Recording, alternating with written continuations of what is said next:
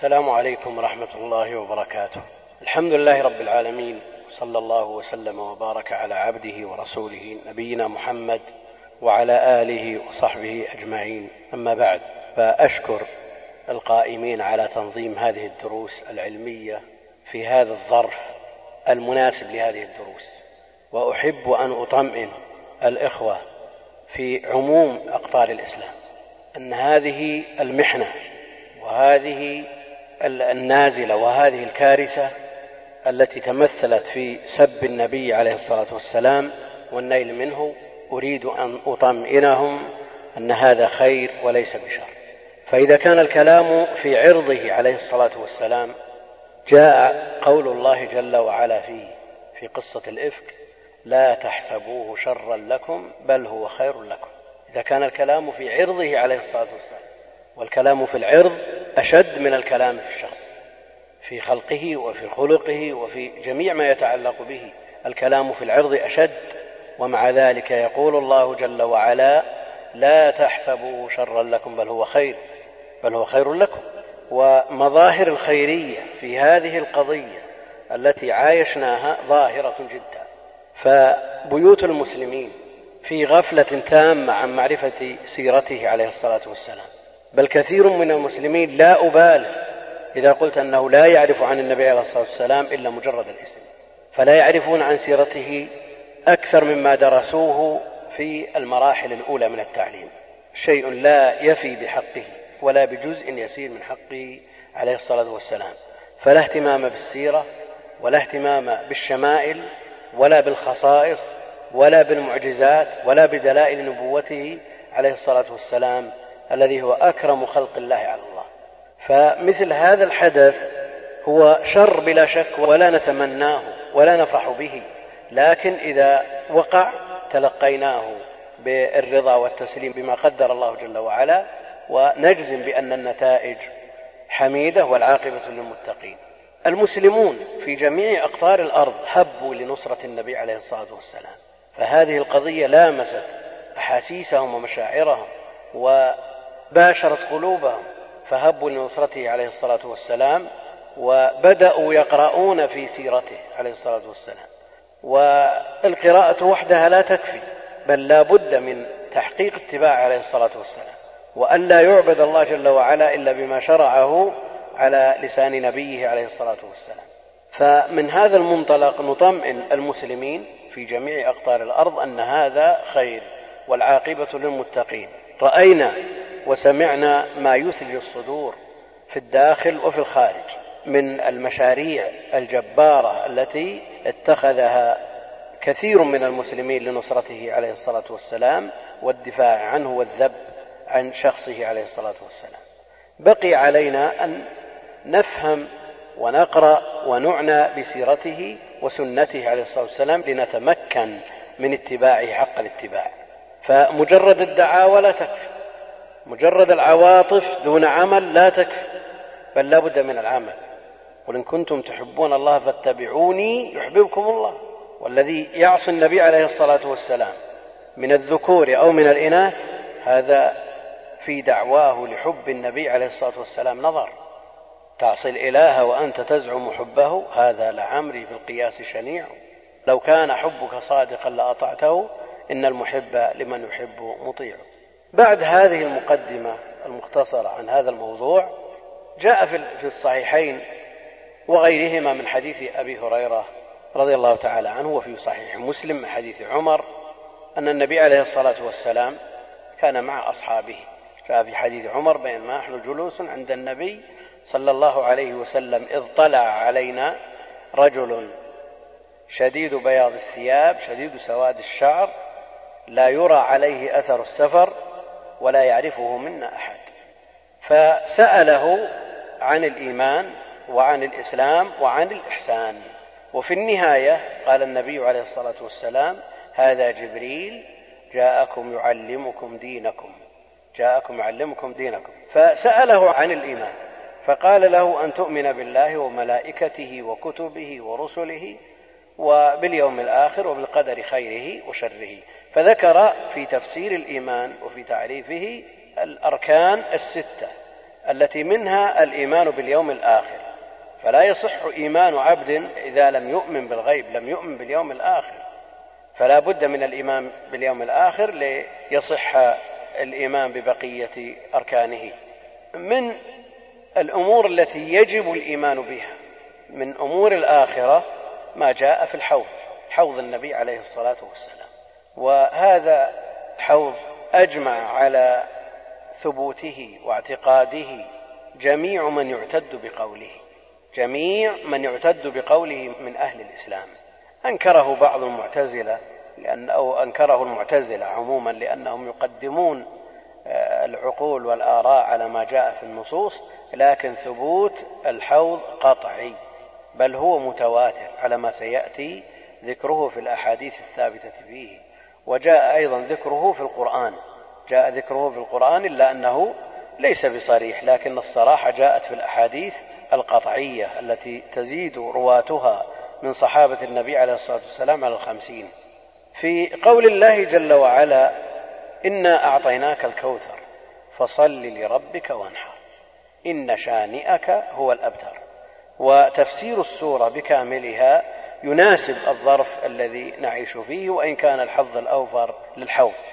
ففي قوله جل وعلا أنا بضمير الجمع وضمير الجمع والمتكلم واحد هو الواحد الأحد الفرد الصمد الله جل وعلا. لكن العرب كما في صحيح البخاري في تفسير سورة إنا أنزلناه تؤكد فعل الواحد بضمير الجمع. تؤكد فعل الواحد بضمير الجمع هذا ذكره الإمام البخاري رحمه الله تعالى في تفسير سورة إنا أنزلناه ومثل ذلك قوله جل وعلا إنا أعطيناك الكوثر.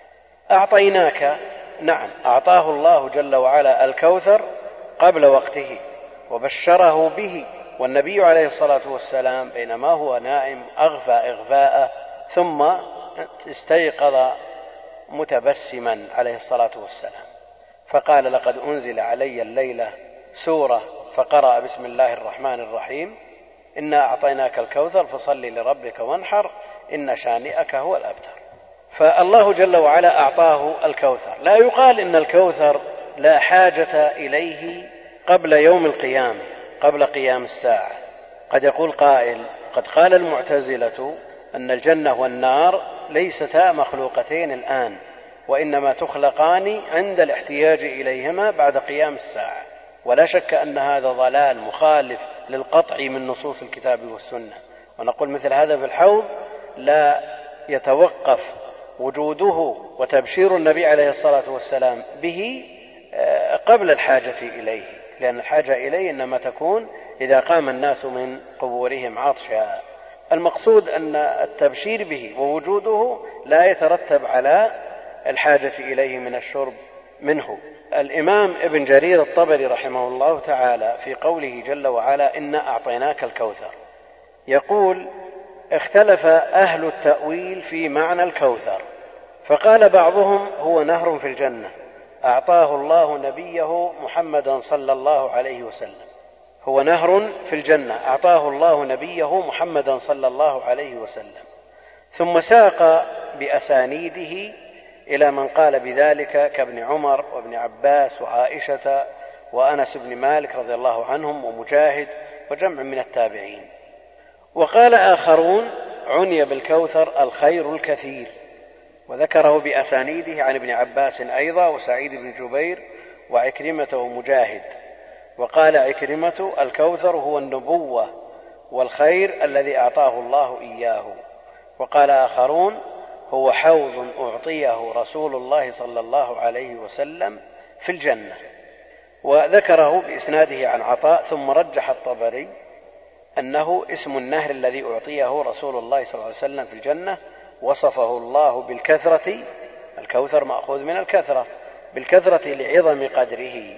ثم ساق بأسانيده إلى, النب... إلى أنس بن مالك قال لما عرج بنبي الله صلى الله عليه وسلم أو كما قال عرض له نهر حافتاه الياقوت المجوف أو قال المجوف فضرب الملك الذي معه بيده فيه يعني في النهر فاستخرج مسكا فقال محمد عليه الصلاة والسلام للملك الذي معه ما هذا؟ قال هذا الكوثر الذي أعطاك الذي أعطاك الله. وفي تفسير الإمام الحافظ ابن كثير رحمه الله تعالى قال الإمام أحمد حدثنا محمد بن فضيل عن المختار بن فلفل عن أنس بن مالك قال أغفى رسول الله صلى الله عليه وسلم إغفاءة فرفع رأسه متبسما. إما قال لهم أو وإما قالوا له لم ضحكت؟ فقال رسول الله صلى الله عليه وسلم إما أن يكون الرسول عليه الصلاة والسلام ابتدرهم بالكلام أو سألوه عن سبب ذلك فقال عليه الصلاة والسلام إنه نزل علي آنفا سورة فقرأ بسم الله الرحمن الرحيم إنا أعطيناك الكوثر حتى ختمها فقال أتدرون ما الكوثر؟ قالوا الله ورسوله أعلم. هذه عادتهم يسلمون ويكلون العلم إلى عالمه. ولا يجتهدون بحضرته عليه الصلاة والسلام إلا إذا طلب منهم ذلك. إلا إذا طلب منهم ذلك. قال هو نهر أعطاني أعطانيه ربي عز وجل في الجنة. عليه أو فيه خير كثير ترد عليه أمتي يوم القيامة. آنيته عدد الكواكب. يختلج العبد منهم فأقول يا رب إنهم من أمتي. فيقال إنك لا تدري ما أحدثوا بعدك. وهذا كما هو ملاحظ من ثلاثيات المسند يعني من عوالي ما يرويه الإمام أحمد لأنه يرويه بواسطة ثلاثة من الرواة.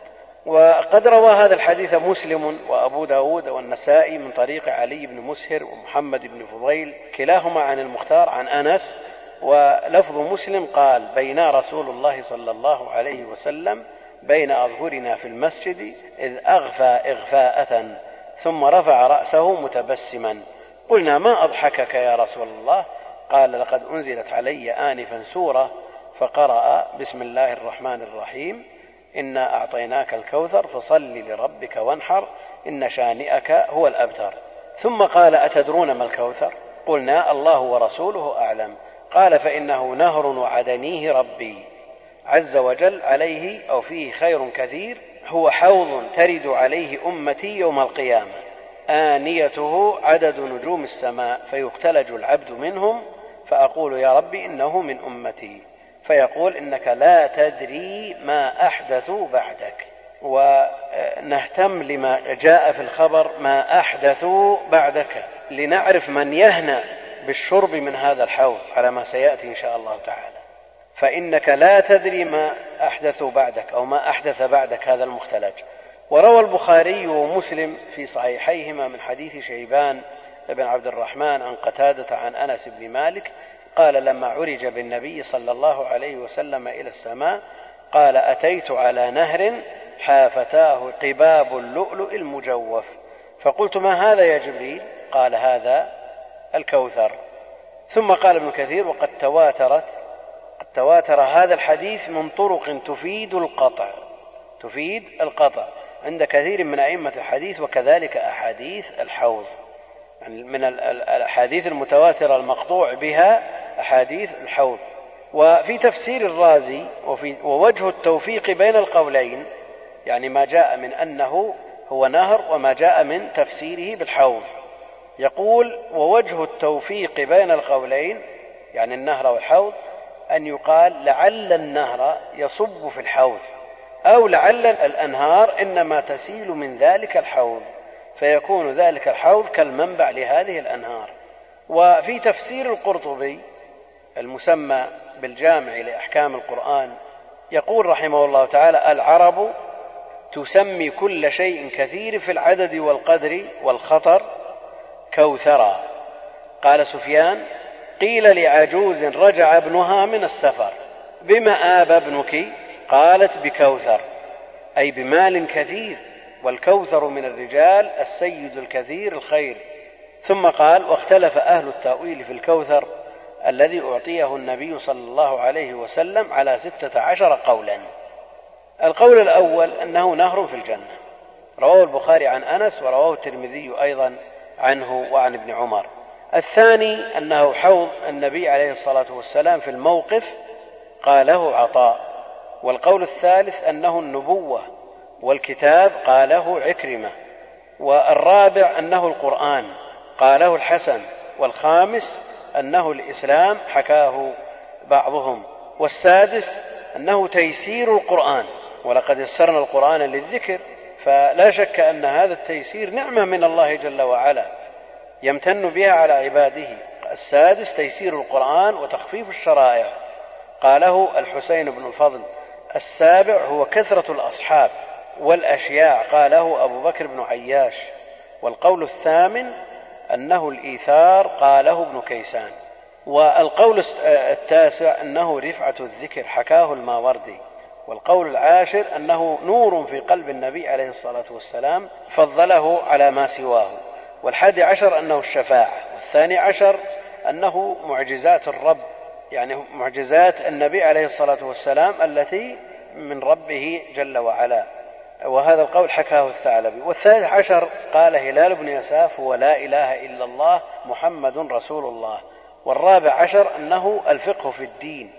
والخامس عشر أنه الصلوات الخمس. السادس عشر آه، أنه العظيم من الأمر قاله ابن إسحاق. هذه أقوال ستة عشر ذكرت في تفسير الكوثر. استعراضها على وجه السرعة لكن القرطبي يقول أصح هذه الأقوال الأول والثاني يعني أنه نهر في الجنة أو أنه حوض النبي عليه الصلاة والسلام لأنه هو الثابت عن النبي عليه الصلاة والسلام. وسمع أنس بن مالك رضي الله تعالى عنه قوما يتذاكرون الحوض فقال ما كنت أرى أن أعيش حتى أرى أمثالكم ما كنت أرى أن أعيش حتى أرى أمثالكم يتمارون في الحوض. لقد تركت عجائز خلفي. ما تصلي امرأة منهن إلا سألت الله أن يسقيها من حوض النبي صلى الله عليه وسلم. يوجد من يتمارى في الحوض ويوجد من ينكر الحوض ويوجد من يسخر بمن روى هذا الحديث من الصحابة. ففي سنن أبي داود أن أبا برزة الأسلمي دخل على عبيد الله بن زياد فقال له التفت إلى من إلى من حوله فقال إن محمديكم هذا الدحداح. إن محمديكم يعني نسبه إلى النبي عليه الصلاة والسلام كأنه يزدريه ويتنقصه بهذه النسبة.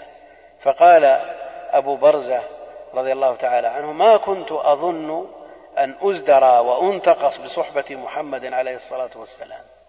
ولا شك أن هذا من الإحداث. وهذا من التغيير الذي يكون سببا للحرمان من آه، آه، الشرب من هذا الحوض. نسأل الله السلامة والعافية. ثم قال حدثني عن الحوض فحدثه بما سيأتي من الحديث إن شاء الله تعالى. يقول آه، سمع أنس بن مالك رضي الله تعالى قوما يتذاكرون الحوض. فقلت ما كنت أرى أن أعيش حتى أرى أمثالكم يتمارون في الحوض. يعني كل واحد منهم يأتي برأي يخترعه من عنده. والأصل في هذه المسائل أنها مسائل تسليم لأنها مما لا يدرك بالرأي فلا بد من الرضا والتسليم. والمقرر عند أهل العلم أن قدم الإسلام لا تثبت إلا على قنطرة التسليم. ومن أراد أن يعرض الأمور على عقله مما صح به الخبر عن النبي عليه الصلاة والسلام لا شك أن عقله يقوده إلى الضلال. فالذي لا يقوده الكتاب والسنة لا شك أن مآله إلى الضلال. وما ذكر وما عرف عن كثير من المبتدعة لا شك أن سببه آه، ترك الاعتصام بالكتاب والسنة والاعتماد على الآراء وأقوال الرجال. فحينما آه، تذاكروا الحوض وصار كل واحد يأتي برأي من عنده لا يستند فيه إلى نص. أنكر عليهم أنس رضي الله تعالى عنه فقال ما كنت أرى أن أعيش حتى أرى أمثالكم. آه، قد يقول قائل الحديث الذي صح عن النبي عليه الصلاة والسلام في السبعين ألفا الذين يدخلون الجنة بغير حساب ولا عذاب. ذكر النبي عليه الصلاة والسلام أول الحديث ثم دخل إلى بيته فبات الناس يذوقون يعني أخذوا يتوقعون. فقال بعضهم لعلهم الذين صحبوا النبي عليه الصلاة والسلام. وقال بعضهم لعلهم الذين ولدوا في الإسلام ولم يدركوا الجاهلية. وقال بعضهم لعلهم لعلهم. فخرج النبي عليه الصلاة والسلام فأخبرهم عن هؤلاء السبعين أنهم الذين لا يسترقون ولا يكتوون ولا ولا يتطيرون وعلى ربهم يتوكلون. وما أنكر عليهم قولهم. ما أنكر عليهم اجتهادهم والتماسهم المراد بالسبعين. لماذا؟ لأنهم لم يجزموا بهذا القول بل أتوا بحرف الترجي لعل كذا لعل كذا. فإذا كان الإنسان يبدي ما لديه من من رأي بحرف الترجي لا يلام. لكن إذا كانوا في مجلس لا بد أن ينصرفوا أن لا ينصرفوا ولا يتفرقوا إلا عن بينة من أمرهم. لا بد من الوصول إلى الحقيقة قبل التفرق. ولذا جاء النبي عليه الصلاة والسلام وهم مجتمعون فأخبرهم بالمراد. وعلى هذا ما ورد من الوعيد في تفسير القرآن بالرأي أو تفسير الحديث بالرأي لا شك أن مثل هذا فيه سعة. إذا قيل لعل المراد بالآية كذا لعل المراد كذا لكن على أن لا يتفرق جمع. وهذا الأمر ليس متروك لعامة الناس الذين لا يفهمون النصوص. بل في مجتمعات طلاب العلم إذا أبدوا مثل هذا التساؤل مصدرا بحرف الترجي ووصلوا إلى الحقيقة قبل التفرق وصلوا إلى القول الراجح بسؤال من هو أعلم منهم ممن يثقون بعلمه أو بالرجوع إلى المصادر الموثوقة فإذا وصلوا إلى الحق فإن ذلك لا يضيرهم إن شاء الله تعالى استدلالا بحديث السبعين الألف. هؤلاء تماروا في الحوض. بعضهم يقول لعله كذا لعله كذا لعله كما قال المعتزلة عن آه، الميزان أنه معنوي وليس بحقيقي أو مجازي وليس بحقيقي. على كل حال مثل هذه الأمور الأصل فيها الحقيقة. الأصل فيها الحقيقة. وما ظلت طوائف من المسلمين إلا بسبب هذه التآويل التي لا تستند إلى شرع. لا تستند إلى شرع. وتفاسير الباطنية من غلاة الصوفية والإسماعيلية والرافضة كلها من هذا النوع يحورون الأمور المحسوسة التي جاء ذكرها بالنصوص الشرعية إلى أمور معنوية لا حقيقة لها. وبهذا ضلوا ضلالا مبينا. نسأل الله السلامة والعافية. في هذا يقول الشاعر يا صاحب الحوض من يدانيك وأنت حقا حبيب باريك. وجميع ما قيل بعد ذلك في تفسيره يقول القرطبي وجميع ما قيل ذلك في بعد ذلك في تفسيره من الأقوال الأخرى قد أعطيه رسول الله صلى الله عليه وسلم زيادة على حوضه عليه الصلاة والسلام. فالمرجح عند أهل التأويل أنه نهر في الجنة وبهذا جاء الخبر الصحيح أو أنه حوض النبي عليه الصلاة والسلام الذي يأتي الحديث عنه لاحقا إن شاء الله تعالى. في تفسير الآلوسي المعروف بروح المعاني هل الحوض قبل الميزان والصراط أو بعده؟ بعض أهل العلم يرى أن الحوض قبل الميزان والصراط ومنهم من يرى أنه بعدهما بعد الميزان والصراط يعني قريبا من باب الجنة. إذا تجاوز الناس آه، الميزان والصراط وقربوا من باب الجنة يوجد الحوض.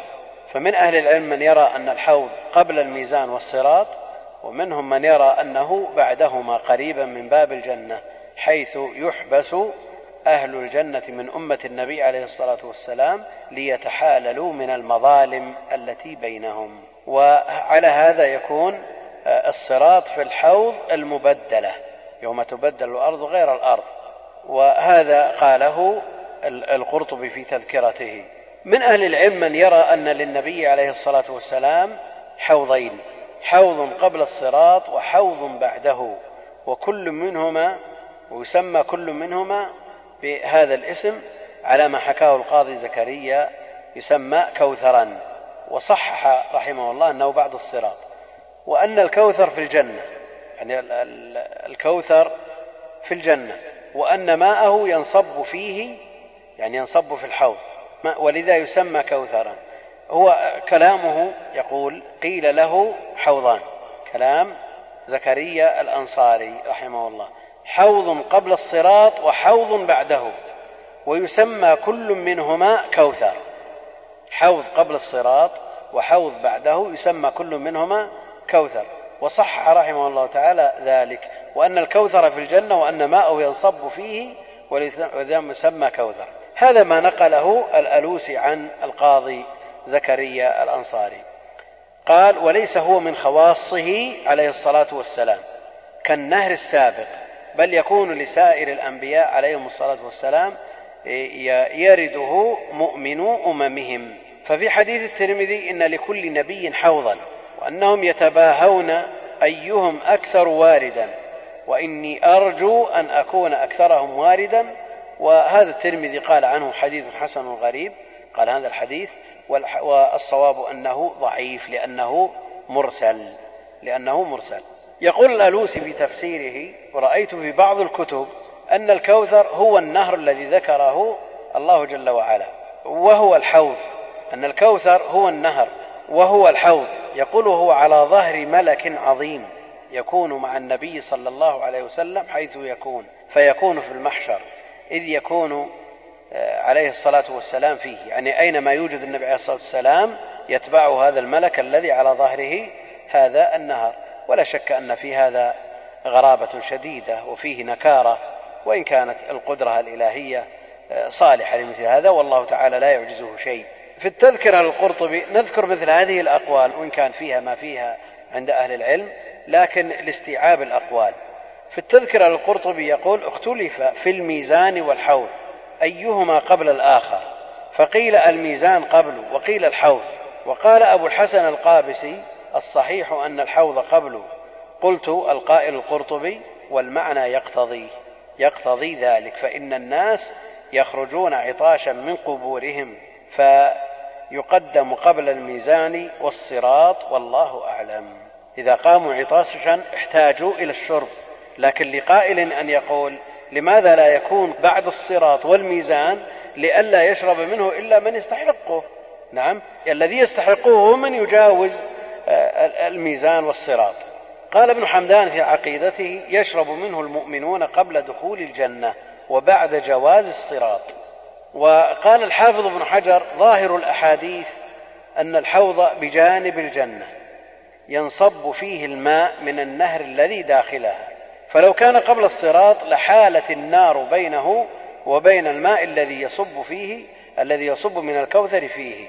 يقول الحافظ بن حجر رحمه الله وهو من أهل آه، الاطلاع الواسع والاستقراء لما ورد في هذه المسألة وفي غيرها من المسائل من الأحاديث النبوية يقول ظاهر الأحاديث أن الحوض بجانب الجنة ينصب فيه الماء من النهر الذي داخلها.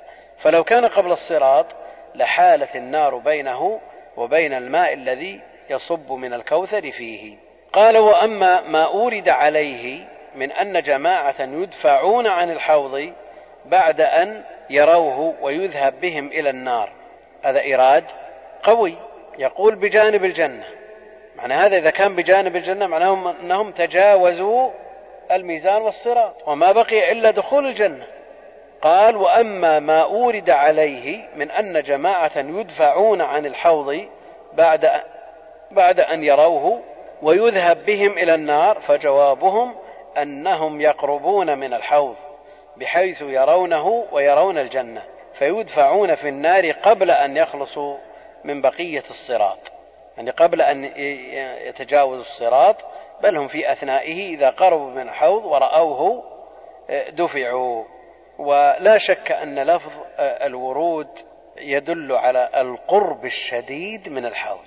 ودفعهم قبل هذا القرب لا شك أنه أقل في النكاية من دفعهم إذا قربوا منه قربا شديدا بحيث كانوا على قرب منه فإذا دفع عنه وهم على على حافته أو على مقربة منه يكون هذا أشد نكاية لهم. يقول فجوابه أنهم يقربون من الحوض بحيث يرونه ويرون الجنة فيدفعون في النار قبل أن يخلصوا من بقية الصراط.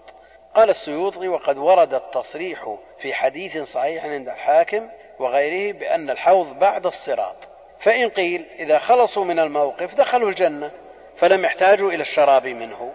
انتهوا من الميزان وانتهوا من الصراط، فما حاجتهم إلى الشرب من الحوض وهم على أبواب الجنة على قربها يقول فالجواب بل يحتاجون إلى ذلك لأنهم محبوسون هناك لأجل المظالم لأجل المظالم فكان الشرب في موقف القصاص ويحتمل الجمع بأن يقع الشرب من الحوض قبل الصراط لقوم ويقع تأخيره بعده لآخرين بحسب ما عليهم من الذنوب والأوزار حتى يهذبوا منها على الصراط ولعل هذا أقوى. قال الشيخ مرعي رحمه الله في بهجته قال وهذا في غاية التحقيق جامع للقولين وهو دقيق. نعود إلى كلامه لنفهمه. يقول السيوطي وقد ورد التصريح في حديث صحيح عند الحاكم وغيره بأن الحوض بعد الصراط. فإن قيل إذا خلصوا من الموقف دخلوا الجنة فلم يحتاجوا إلى الشراب منه فالجواب بل يحتاجون إلى ذلك لأنهم محبوسون هناك لأجل المظالم. فكان الشرب في موقف القصاص ويحتمل الجمع بأن يقع الشرب من الحوض قبل الصراط لقوم وتأخيره بعده لآخرين بحسب ما عليهم من الذنوب والأوزار حتى يهذبوا منها على الصراط. يقول ولعل هذا أقوى. وأيده الشيخ مرعي في بهجته وقال إنه في غاية التحقيق جامع للقولين وهو دقيق. لكن إذا نظرنا في هذا القول وهو أن بعض الناس يشرب من الحوض قبل الصراط ومنهم من يشرب منه بعد مجاوزة الصراط. فهل يكون موقعه قبل الصراط أو بعده؟ نعم. يعني حوضين؟ يعني حوض قبل وبعد. يعني الكلام على هل هل هل, هذا الحوض ممتد وسيأتي في مساحته؟ ما يأتي من التحديد بالنصوص الثابتة عن النبي عليه الصلاة والسلام وأن الصراط أقصر منه بحيث يكون طرف الحوض قبل بداية الصراط طرفه الأول وطرفه الثاني بعد نهاية الصراط فيحتمل أن يشرب منه أناس قبل الصراط وأناس بعده هذا احتمال. وهذا وعلى هذا ينزل كلام السيوطي الذي أيده الشيخ مرعي. لكن هذا حقيقة لا يهمنا كثيرا. إنما يهمنا ما يجعلنا نشرب من هذا الحوض. يعني كونه قبل الصراط أو بعده هذا حقيقة فائدته العملية المسلكية التي تعود إلينا ونستطيع تحقيقها فائدته إلى النظرية أقرب. لكن الذي يهمنا ويعنينا أن نحقق الاتباع وألا نحدث لأن الحدث كما سيأتي في الأحاديث ما أحدثوا بعدك وما تقدمت الإشارة إليه هو سبب الذود عن هذا الحوض. أقول إذا عرفنا هذا في صحيح مسلم والترمذي من حديث أبي ذر الغفاري رضي الله تعالى عنه قال قلت يا رسول الله ما آنية الحوض؟ قال والذي نفس محمد بيده. كثيرا ما يقسم النبي عليه الصلاة والسلام بهذا. والذي نفسي بيده. وكثير من الشراح شراح الأحاديث يقولون والذي نفسي بيده يعني روحي في تصرفه. روحي في تصرفه. ولا شك أن هذا فرار من إثبات اليد لله جل وعلا على ما يليق بجلاله وعظمته كما هو المحقق المقرر عند أهل السنة والجماعة. قال والذي نفسي بيده لآنيته أكثر من عدد نجوم السماء أكثر من عدد نجوم السماء وكواكبها. يقول آنية الجنة من شرب منها لم يظمأ آخر ما عليه يشخب فيه ميزابان من الجنة. يعني يسيل في هذا الحوض ميزابان من الجنة. من شرب منه لم يظمأ عرضه مثل طوله ما بين عمان إلى أيلة وماؤه أشد بياضا من اللبن وأحلى من العسل. وفي الصحيحين عن أنس رضي الله تعالى عنه أن رسول الله صلى الله عليه وسلم قال ما بين ناحيتي حوضي كما بين صنعاء والمدينة في الحديث الأول يقول ما بين عمان إلى أيلة في حديث أبي ذر ما بين عمان إلى أيلة. وفي حديث أنس رضي الله تعالى عنه أن النبي صلى الله عليه وسلم قال ما بين ناحيتي حوضي كما بين الصنعاء والمدينة. وفي رواية ما بين المدينة وعمان. وفي أخرى يرى فيه أباريق الذهب والفضة كعدد نجوم السماء. وفي رواية أخرى إن قدر حوضي كما بين أيلة وصنعاء اليمن. الآن أيلة وردت في هذه الرواية وهي في الصحيحين ما بين أيلة وصنعاء وجاء أيضا ما بين صنعاء والمدينة وجاء ما بين عمان إلى أيلة ولا شك أن هذه المسافات متفاوتة تفاوتا كبيرا. وهذه الأحاديث كلها صحيحة وفي مسلم حديث جابر بن سمرة رضي الله عنه أن رسول الله صلى الله عليه وسلم قال ألا إني فرط لكم على الحوض يعني متقدم أمامكم على الحوض وإن بعد ما بين طرفيه كما بين صنعاء وأيلة. وفي الصحيحين من حديث عبد الله بن عمرو رضي الله عنهما قال قال رسول الله صلى الله عليه وسلم حوضي مسيرة شهر ماؤه أبيض من اللبن وريحه أطيب من المسك وكيزانه كنجوم السماء من شرب منه لا يظمأ أبدا. هذه التحديدات لا شك أنها متفاوتة. فما بين عمان إلى أيلة. أقصر بكثير مما بين آه، أيلة وصنعاء اليمن وما بين صنعاء والمدينة. أقصر. فهذه التحديدات ظن بعضهم أن ما جاء فيها يعد اضطراب. والاضطراب لا شك أنه يضعف الحديث. فالحديث المضطرب آه، من من قسم الضعيف. والحديث المضطرب يعرفه أهل العلم بأنه الحديث الذي يروى على أوجه مختلفة متساوية. يعني لابد أن يروى على أكثر من وجه وأن تكون هذه الأوجه مختلفة. ولا شك أن هذا متحقق في هذا الحديث. يروى على أوجه مختلفة لكن هل هذه الأحاديث متساوية؟ ليحكم بالاضطراب. منها ما في الصحيحين ومنها ما تفرد به البخاري ومنها ما تفرد به مسلم. وعلى هذا إذا قلنا أن بعضها أرجح من بعض لننفي الاضطراب قلنا يقدم ما في الصحيحين. هذا إذا تعذر الجمع. أما إذا أمكن الجمع فلا يلجأ إلى مثل هذا التعليل للأحاديث الثابتة في الصحيح. والجمع ممكن. يقول القرطبي في التذكرة ظن بعض الناس أن هذه التحديدات في أحاديث الحوض اضطراب وليس كذلك وإنما تحدث النبي صلى الله عليه وسلم بحديث الحوض مرات عديدة وذكر فيها تلك الألفاظ المختلفة مخاطبا كل طائفة بما كانت تعرف من مسافات مواضعها. فيقول لأهل الشام مثلا ما بين أذرح وجرباء ولأهل اليمن من صنعاء إلى المدينة وهكذا وتارة أخرى يقدر بالزمان فيقول مسيرة شهر. والمعنى المقصود أنه حوض كبير متسع الجوانب والزوايا.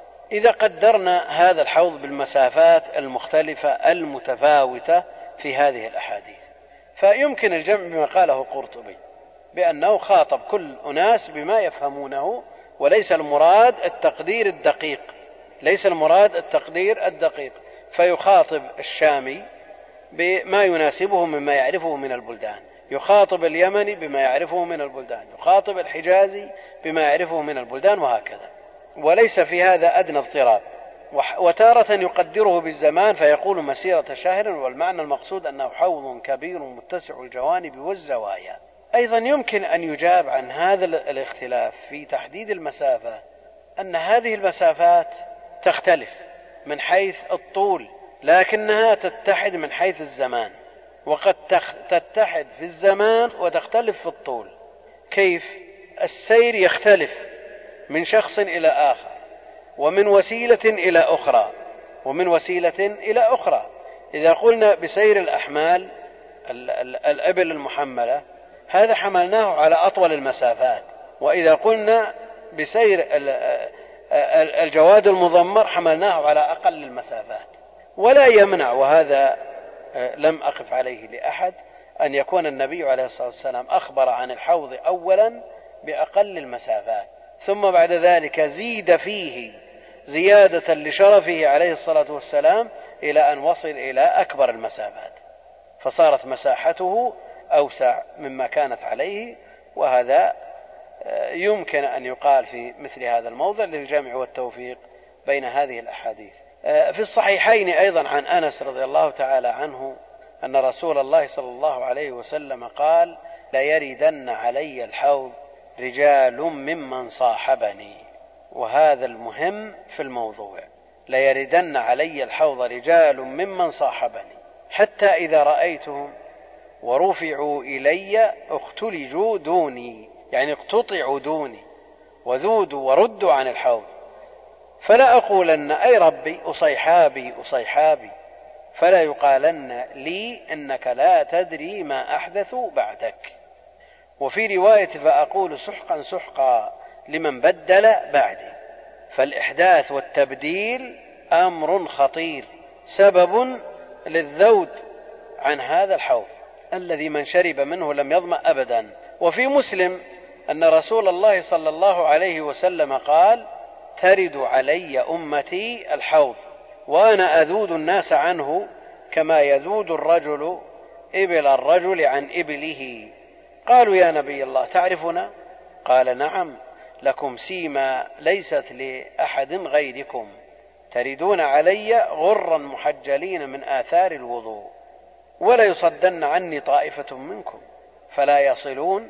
فأقول يا رب هؤلاء من أصحابي فيجيبني ملك فيقول وهل تدري ما أحدث بعدك؟ هذا في مسلم. وفي الرواية السابقة قال فلا أقولن أي ربي أصيحابي أصيحابي فلا يقالن لي. يعني يقالن لي يعني من قبل الملك الذي جاء ذكره في رواية مسلم. ولا يصدن عني طائفة منكم فلا يصلون. فأقول يا رب هؤلاء من أصحابي فيجيبني ملك فيقول وهل تدري ما أحدثوا بعدك؟ وفي سنن ابن ماجه عن ثوبان مولى رسول الله صلى الله عليه وسلم ذكر الحديث مطولا وفيه وأول من يرد علي حوضي فقراء المهاجرين. الدنس ثيابا الشعث رؤوسا. يقول لا ينكحون المنعمات ولو تفتح لهم أبواب السدد وهذا حديث آه، خرجه ابن ماجه ورواه أيضا الترمذي وقال حديث غريب حديث غريب.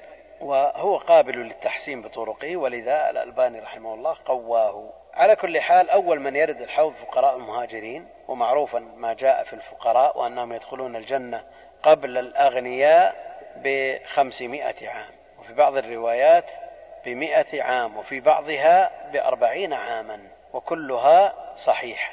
وهذا الاختلاف كسابقه ليس من الاختلاف الذي يلزم منه الاضطراب. بل هذا التقدير يختلف باختلاف الأغنياء ويختلف باختلاف الفقراء. فأشد الناس فقرا يدخل قبل الأغني قبل أغنى الناس بخمسمائة عام.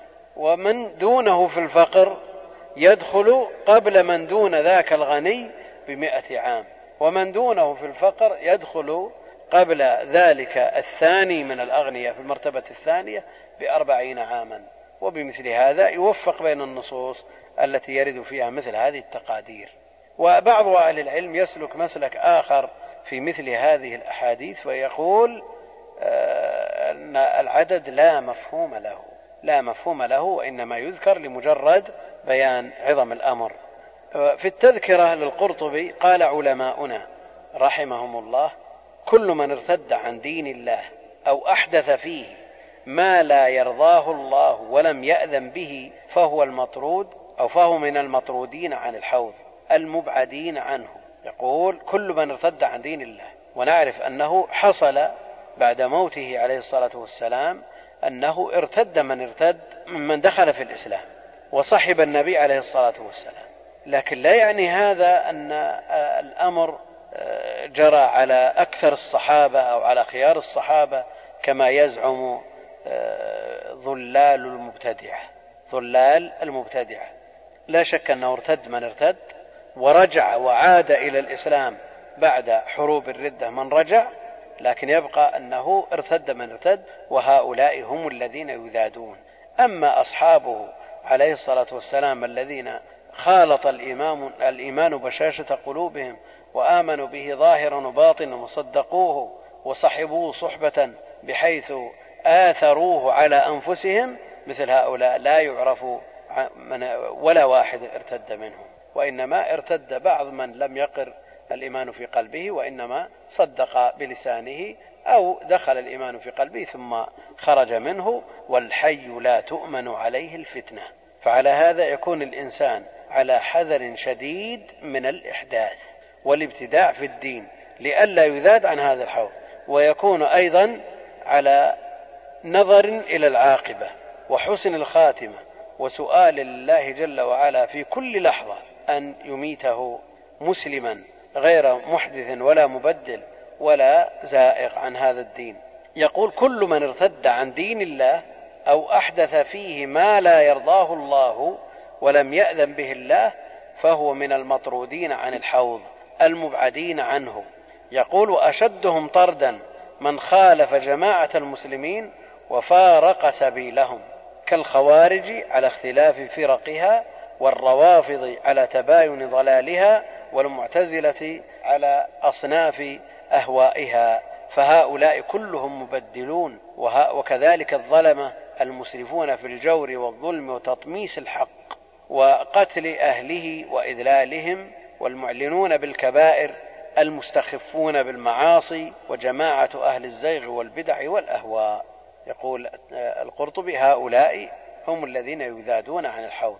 ولا شك أنهم داخلون في الإحداث.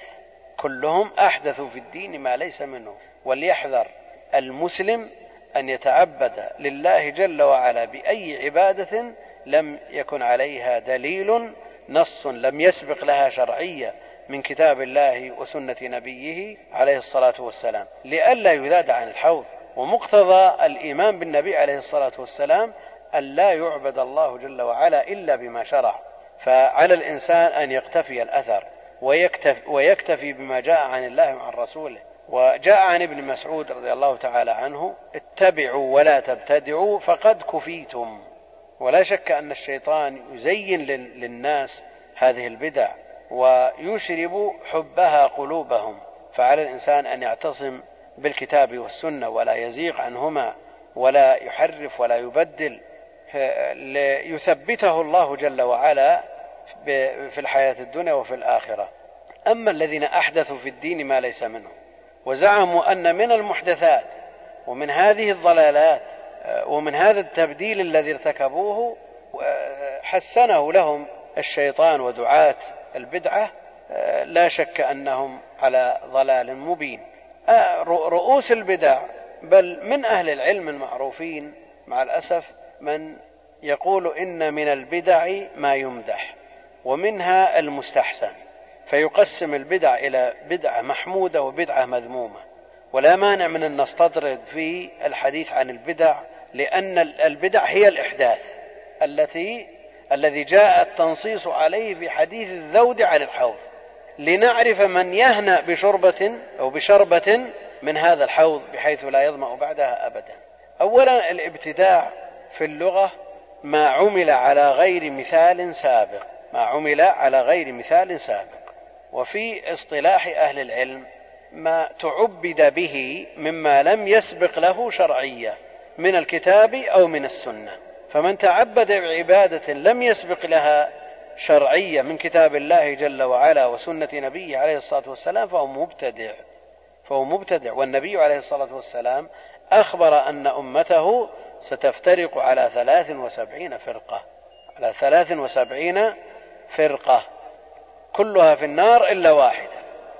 فليحرص المسلم كل الحرص على أن يكون من هذه الواحدة.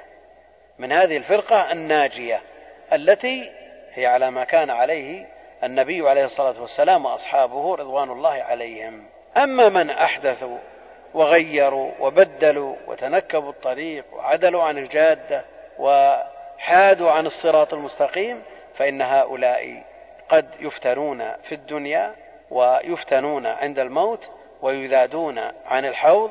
نسأل الله السلامة والعافية. أقول من أهل العلم من آه، قسم البدع إلى بدع محمودة وبدع مذمومة. ومنهم من قال هناك بدع واجبة وبدع مستحبة وبدع مباحة وبدع مكروهة وبدع محرمة. يعني تبعا للأحكام الخمسة التكليفية. ويمثلون لهذه البدع البدع الواجبة قالوا الرد على الملاحدة. هذه بدعة واجبة لابد من الرد. وأيضا نحن نقول أن الرد على الملاحدة واجب فرض كفاية على الأمة. وفرض عين لمن تعين عليه بحيث لا يقوم به أو لا يستطيع القيام به غيره. لكن هل هذا بدعة؟ هل هذا ليست له شرعية من الكتاب والسنة؟ نصوص الكتاب تدل عليه. نصوص السنة تدل عليه. القواعد العامة الشرعية المقررة عند أهل العلم تدل عليه. لا يمكن الحفاظ على الدين والحفاظ على الدين واجب. لا يمكن إلا بالذود عنه بالرد على من يريد طمسه. من المبتدعة من الملاحدة والزنادقة. فالرد عليهم مما لا يتم الواجب إلا به فهو واجب فهو داخل تحت الأدلة العامة من نصوص الكتاب والسنة وقواعد الشريعة. ومثلوا للبدع المستحبة ببناء المدارس والأربطة. قالوا هذه بدع ما وجدت على عهد النبي عليه الصلاة والسلام لكنها مستحبة. إذ كيف يتعلم الناس في العراء في وقت البرد الشديد أو في وقت الحر الشديد لا بد أن نبني مدارس ونبني فصول وقاعات وما أشبه ذلك ليتمكن الطلاب والطالبات من تلقي العلم والارتياح إليه. نقول نعم هذه أمور مستحبة ومطلوبة لكن مع ذلك ليست ببدعة لأن طلب العلم الشرعي مستحب. وجاءت الأدلة المتكاثرة المتظاهرة في الكتاب والسنة على الحث عليه ولا يتم تحصيله إلا بمثل هذه البنايات من المدارس والأربطة وغيرها. وعلى هذا ما لا يتم المستحب به إلا به فهو مستحب. فلا يمكن أن يقال إن مثل هذا من باب أو من حيز الابتداع. قال هناك بدع مباحة. بدع مباحة. مثل التوسع في ألوان الطعام والشراب والمركوبات والملبوسات والمساكن. وغيرها قالوا هذه مباحات لكنها بدع لأنها لا توجد على عهد النبي عليه الصلاة والسلام نقول هذه ليست ببدع لأن البدع خاص فيما يتعبد به. أما ما يزاوله الناس في أمورهم الحياتية العادية التي لا يتعبدون بها فالأصل فيها الإباحة. والله جل وعلا خلق لنا ما في الأرض جميعا فالأصل في مثل هذه الأمور الإباحة ولا يمكن أن يطلق عليها بدعة. القول بأن هناك بدع واجبة أو بدع مستحبة لا شك أنه مصادمة لقول النبي عليه الصلاة والسلام وكل بدعة ضلالة. كل بدعة ضلالة. الرسول عليه الصلاة والسلام يقول كل البدع ضلالة كل بدعة ضلالة. ونحن نقول البدع واجبة. هذا محادة لرسول الله عليه الصلاة والسلام. فلا يقال بمثل هذا القول بل القول هذا ضعيف. وقد آه، رده الشاطبي في الاعتصام وقوض دعائمه وقال إنه قول مخترع مبتدع لا يدل عليه دليل من الكتاب ولا من السنة فالتقسيم مبتدع. داخل في قول النبي عليه الصلاة والسلام كل بدعة ضلالة. كيف يقول النبي عليه الصلاة والسلام كل بدعة ضلالة؟ ونحن نقول كل هناك بدع مستحبة بدع محمودة بدع واجبة بدع مست... ابدا. لا يمكن أن آه، يتصور مثل هذا مع قوله عليه الصلاة والسلام كل بدعة ضلالة. يتشبثون يعني الذين يقسمون هذا التقسيم بقول عمر رضي الله تعالى عنه في صلاة التراويح. النبي عليه الصلاة والسلام صلى صلاة التراويح بأصحابه ليلة فاجتمع إليه فئام من الناس ثم صلى بهم الثاني وهم أكثر من العدد السابق ثم اجتمعوا في الليلة آه، الثالثة حتى غص بهم المسجد فلم يخرج إليهم. خشية أن تفرض عليهم. وهذا من رأفته ورحمته عليه الصلاة والسلام بأمته. استمر الأمر على ذلك بقية عهده عليه الصلاة والسلام وجميع خلافة أبي بكر وصدرا من خلافة عمر رضي الله تعالى عنه ثم إن عمر رضي الله تعالى عنه لما أمن من فرضية صلاة التراويح بموته عليه الصلاة والسلام جمعهم على إمام واحد جمعهم على إمام واحد. ثم خرج في ليلة من الليالي وهم يصلون آه، مجتمعين صافون متراصون كما تصف الملائكة. وهذا مما يحبه الله جل وعلا. أعجبه هذا الوضع. فقال نعمة البدعة نعمة البدعة. فإثبات كون صلاة التراويح بدعة ووصفها بأنها نعمة. ونعمة حرف مدح. إذا هذه البدعة ممدوحة ومحمودة وهذا معول من يرى أن في البدع ما يحمد وأن فيها ما يمدح لأن عمر قال نعمة والنعمة حرف مدح بخلاف بئس الذي هو حرف ذم أو فعل على الخلاف فيهما هل هما فعلان أو حرفان؟ المقصود أنه يشعر بالمدح وهذا معول من يرى أن من البدع ما يمدح. شيخ الإسلام ابن تيمية رحمه الله تعالى يقول هذه بدعة لغوية. البدعة في كلام عمر رضي الله تعالى عنه بدعة لغوية وليست شرعية فلا مستمسك فيها لقول من يقسم البدع. وأما الشاطبي ففي الاعتصام يرى أن هذه بدعة على سبيل المجاز لا على سبيل الحقيقة. يعني عند من يقول بالمجاز لا إشكال في أن يقول هذا الكلام مجاز لأنه استعمال لللفظ في غير ما وضع له. لكن الذي لا يرى المجاز وهو المرجع عند أئمة التحقيق والذي نصره شيخ الإسلام وابن القيم وجمع غفير من أهل العلم. الذي لا يقول بالمجاز كيف يقول مجاز؟